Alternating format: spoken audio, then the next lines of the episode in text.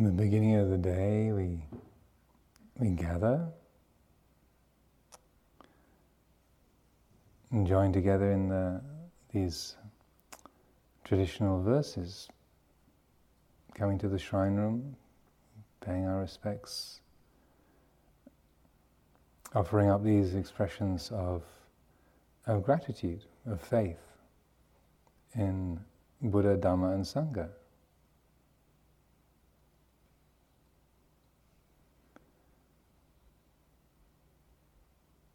These are traditional ritual forms that we, we follow in doing this, bowing, chanting, reciting these verses that have existed for the last two and a half thousand years.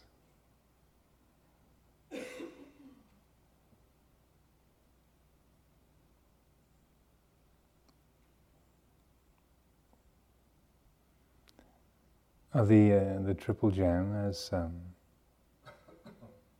when we recite these words,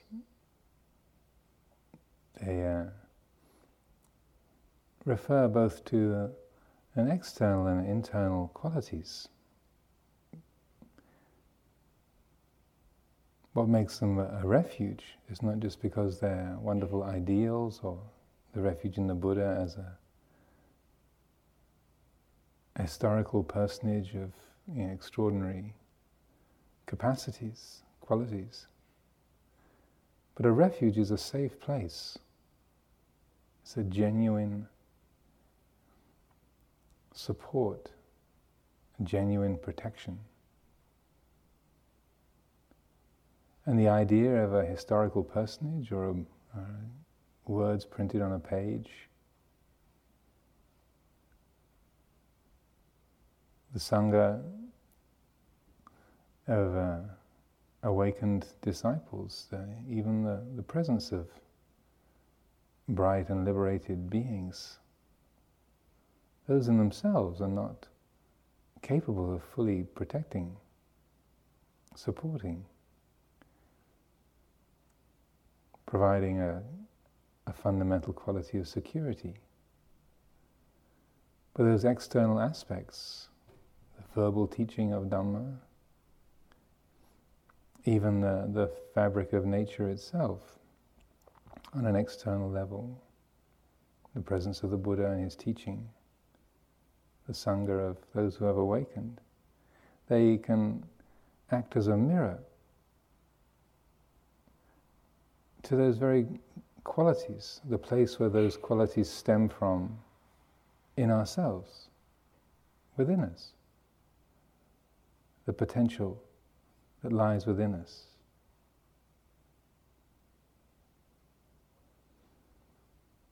Buddha means uh, the awakenedness, the one who is awake. Buddho, awakenedness. So when we chant our verses of respect and reverence to the Buddha, It's not just He uh, who is awake and holy, it's that quality within us which is awake and holy. That's what we're bowing to. And that is in actuality the real source of refuge, is in the awakenedness of our own heart. Not so much the presence of a, of a great and holy being who walked the earth two and a half thousand years ago. So we're bowing to awakenedness, we're bowing to wisdom, placing the quality of wisdom, heedfulness, right at the center of our attention. Similarly, refuge in Dhamma. And the words of the chanting reflect this more directly. The Dhamma, which is the fundamental quality of of our own nature as well as the nature of all things. The ultimate reality of this being and all things, apparent here and now, timeless.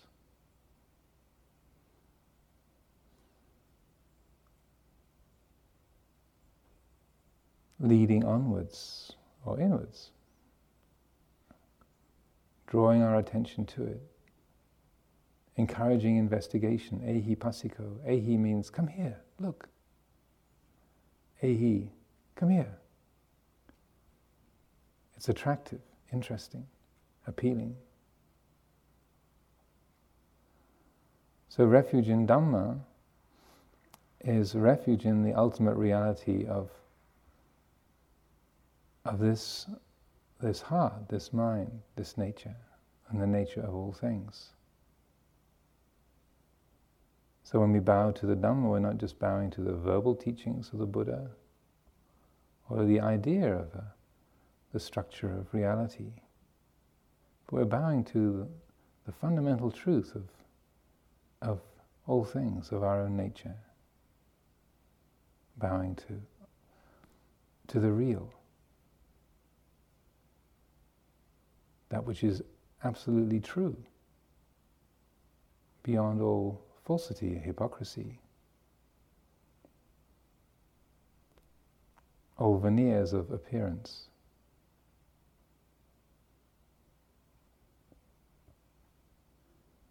a refuge in Sangha, it's not just admiring and being inspired by the, the four pairs, the eight kinds of noble beings, uh, those at the four different levels of enlightenment.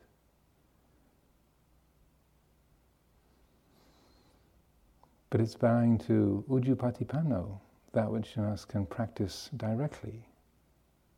Nyaya patipanno, that, that in us which can practice insightfully. Samicci patipanno, that in us which practices with integrity. So it's bowing to our capacity to be unselfish, to harmonize,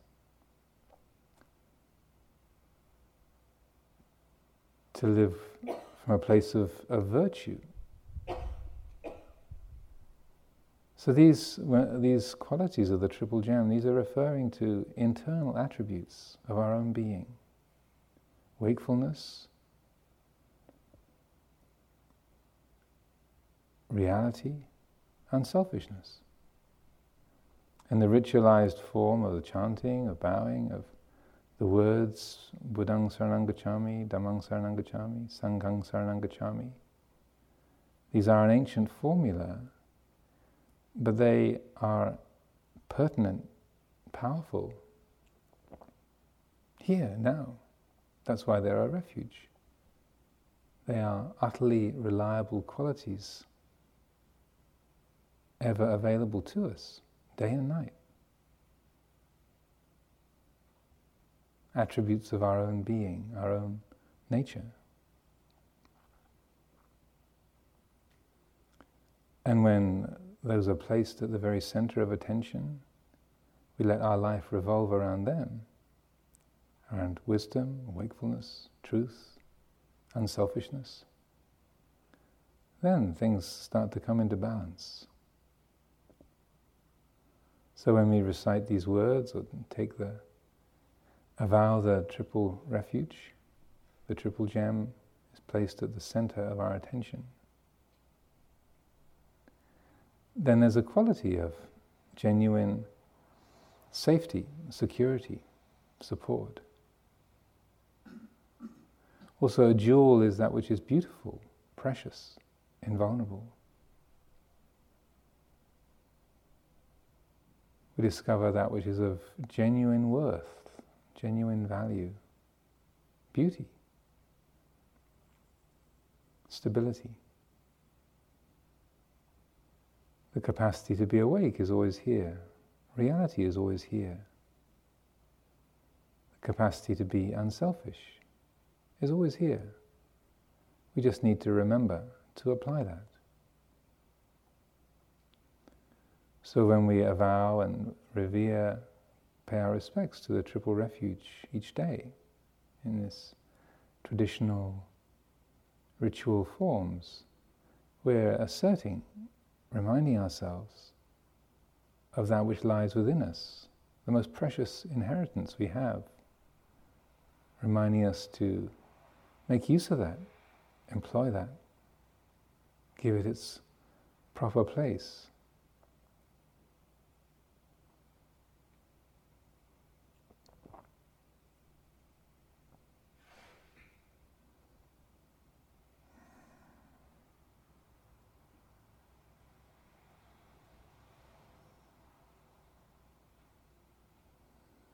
The second part of the morning chanting is this uh, moves into a different gear. These are more reflective teachings. The first part is more devotional. Second part moves into more of a, a reflective, analytical set of teachings, mapping out the, the five khandhas Rupa, Vedana, Sanya, sankhara, Vijnana. Basically, chunking the body and mind into five handy sections. Khandha just means a group or a lump or a section, a heap. So it's just a, a rough chunking of our nature as a human being into physical form, the body, and then the namakhandhas, the mental factors, feeling, perception, mental formations, consciousness.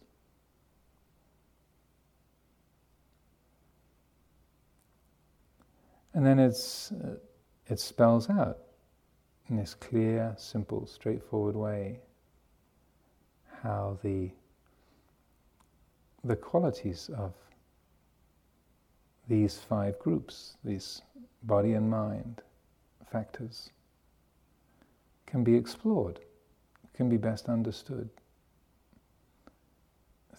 Applying the tools of the three characteristics of existence. So these are like uh, tools that we use to investigate, to open things up, like having a screwdriver and an Allen key and a uh, a wrench to open up the engine of our, our body and mind.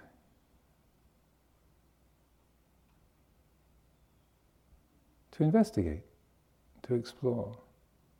So in this chanting, it goes through the qualities of dukkha, unsatisfactoriness, reflecting on how any aspect of, of our being always brings dukkha with it. Association with the disliked is dukkha. Separation from the liked is dukkha. Yampi, yampi chang na labati tampi dukkang. Not getting what you want is dukkha. Very simple.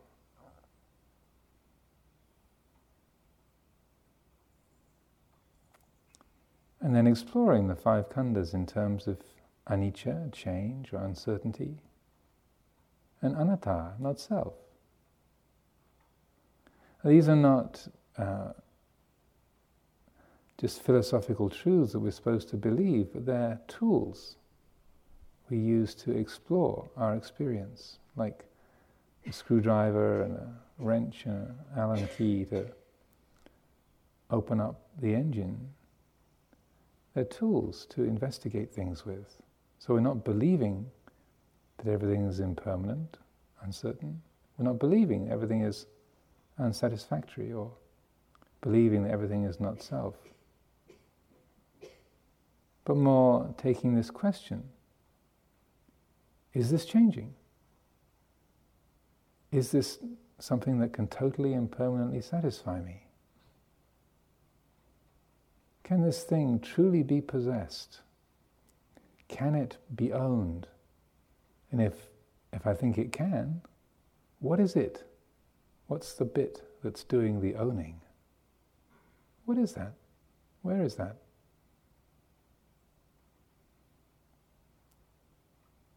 So these are tools that we use to investigate rather than philosophical positions to, to grasp.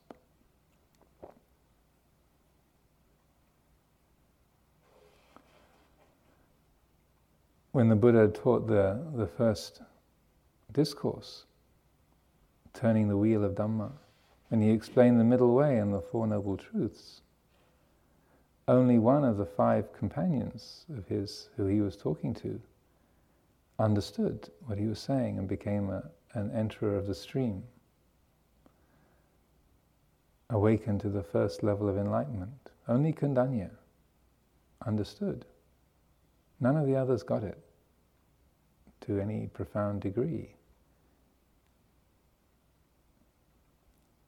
It was only a, a little later when he explained things in terms of these five khandhas, the five aggregates or five groups,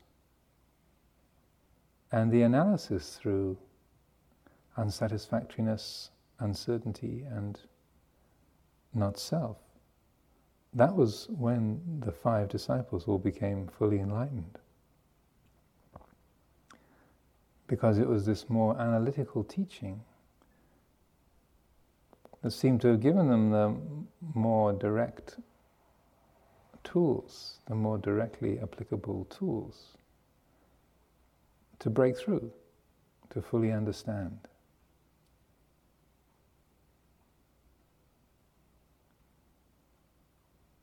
A vipassana meditation, insight meditation, is learning the skill of using those tools to open up the, the fabric, the engine of our experience, how life is felt, known.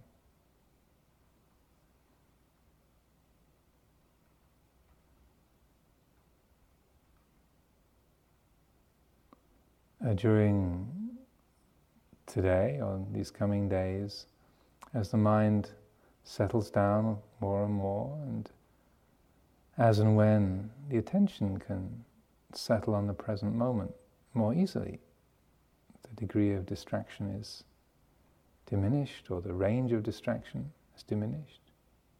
The body settles, the mind settles. When the attention rests in the present.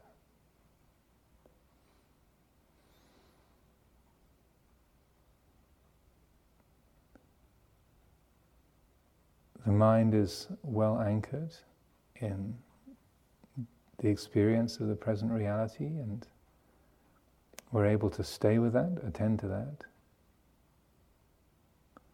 Then during the sitting meditation, it's okay to just let go of the feeling of the breath as being a central object. We can let that just be part of the whole welter of experience, sounds that we hear, other sensations in the body, different thoughts or feelings that arise. To simply attend to what arises, what appears within the space of our awareness. to watch the flow of experience, to watch the flow of change. Whether it's a sound outside, a thought inside. We realize these designations of inside and outside are all pretty arbitrary because it's all really inside. The sound of the bird in the garden.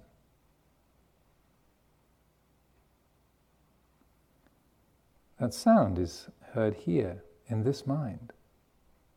This hall is in your mind. The garden is in my mind. That's where it's known. So it's all really known within this field here.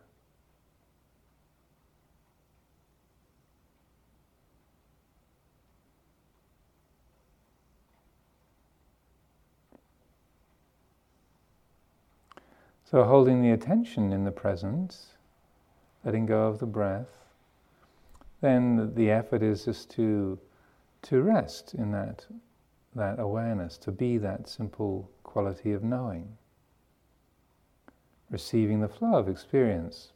But that's not so easy because we get interested in the, the sounds. Is that the trickle of rain? Is that the heating system? Is it some kind of murmuring of the pipes? What is that? We pick up a feeling in the body or a memory and we get lost in it very easily. It's hard to simply observe the flow of perception without getting caught into opinions or questions doubts and confusions. So we use the tools of the reflections uh, on anicca, dukkha, anatta, uncertainty or change, unsatisfactoriness, not self, as ways of prizing our attention off the content of the experience and just letting the process of it be what is attended to. Regardless of what the sound might be, we know, we can ask ourselves, is it changing? Is it known what it's going to turn into? No. Is it changing? Yes. Is it satisfactory? Is it something that can be permanently pleasing? No. Is it who and what I am? Does it have an owner? No. So applying the tools of anicca, dukkha, anatta, bringing those reflections to bear upon an experience, helps to loosen the grip, prizing the, the habitual grasping of the, the object. So this helps to sustain an unentangled participation in experience. It's here, it's happening within our heart, our mind, but we can know it. It can be received and known with an unentangled awareness.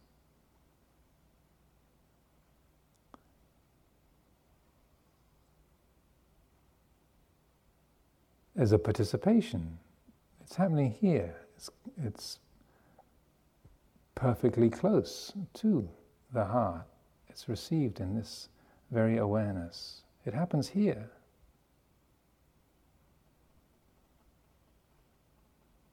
There's a participation, but that is completely unconfused, unentangled.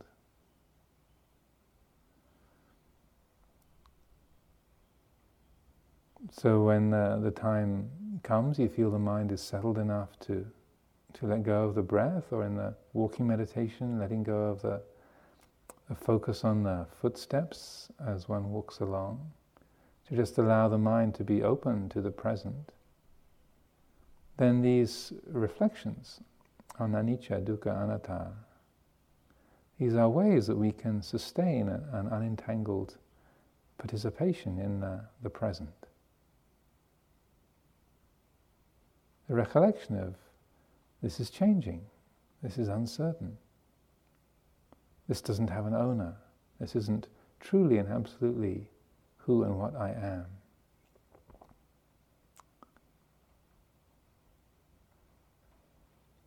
And not even just as assertions, saying, This isn't what I am, this isn't mine. But also, we can apply these sometimes much more effectively as questions. Is this mine? The sound of the car swishing down the road? Does that have an owner?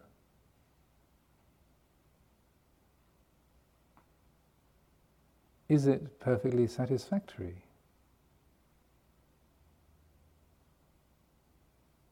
Is it changing? Is it certain that it's the sound of a car? Is it certain what it's changing into? And just that very act of questioning, exploring, helps to loosen the grip. Grasping is based on ignorance and habit. By applying these reflections from a, a place of curiosity, investigation, we're opening up the possibility of non grasping, non entanglement inclining instead towards nibbana, to peacefulness, to clarity, to uh, an unentangled awareness.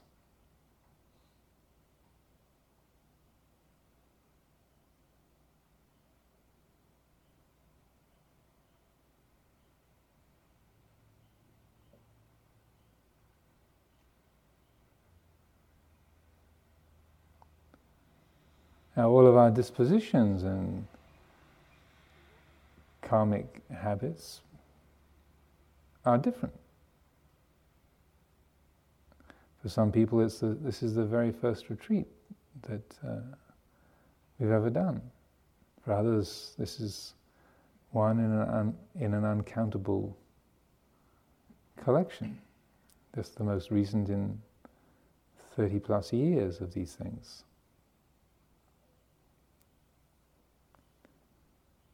Some people's minds incline towards peacefulness, steadiness very quickly. Others are filled with agitation and dullness. We work with the way things are, not how they should be. So if it takes a day or two days, five days, or longer for the mind to settle, that's fine. We just if, uh, if we're being buffeted around, pulled by the winds and the currents and the tides, then we keep the anchor down. Stay with the breath, stay with the, the footsteps, stay with what is needful to keep the attention anchored.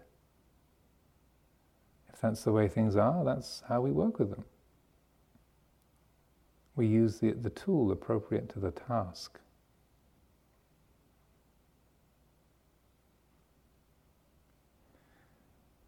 But if the mind settles with, within the first little while, the mind becomes more able to stay with the present today or tomorrow, day after. If things do settle down more easily, then when that time comes, then consciously let the breaths simply be part of the whole array of experience. Feeling the rhythm of the breath, the weight of the body, the sound of the rain, the sound of my voice.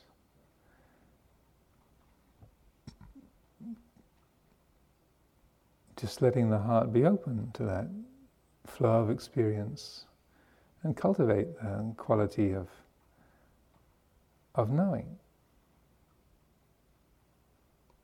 Taking everything in, breathing it all in, breathing in the pattern of this moment, taking it in, opening to it, knowing it, and releasing it, breathing it out with no remainder.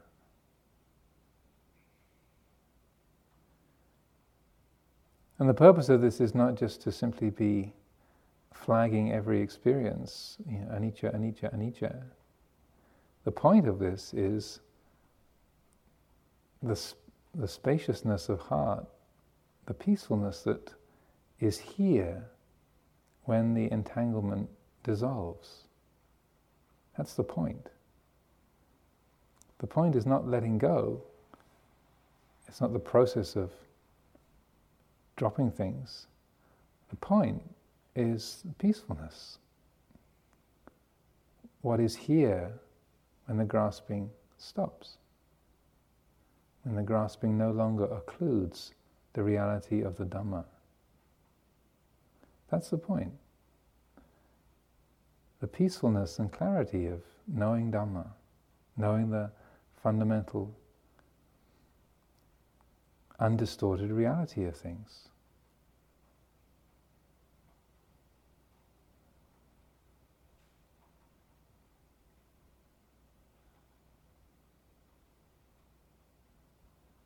So when uh, when applying this kind of practice, developing the insight in this way, it's important to make the effort not just to get caught in the mechanics of dismantling the engine of experience, but also enjoying the, the peacefulness, the spaciousness of things once that dismantling has been done once it's seen through, it's understood. Don't just race on to the next thing. But when we've let go of a sound, of a feeling, of an idea, a mood, make sure that you let yourself know what that feels like when the grasping stops. The nature of the mind, free from confusion, free from grasping. Before the next thing gets attached to, pushed away, opinionated about. Just in that moment when the heart relaxes, there's openness, simplicity, no sense of self. Let's let that fully be known. The utter ordinariness and perfection, simplicity of the mind free of obstruction. Let that be known. Let that speak for itself.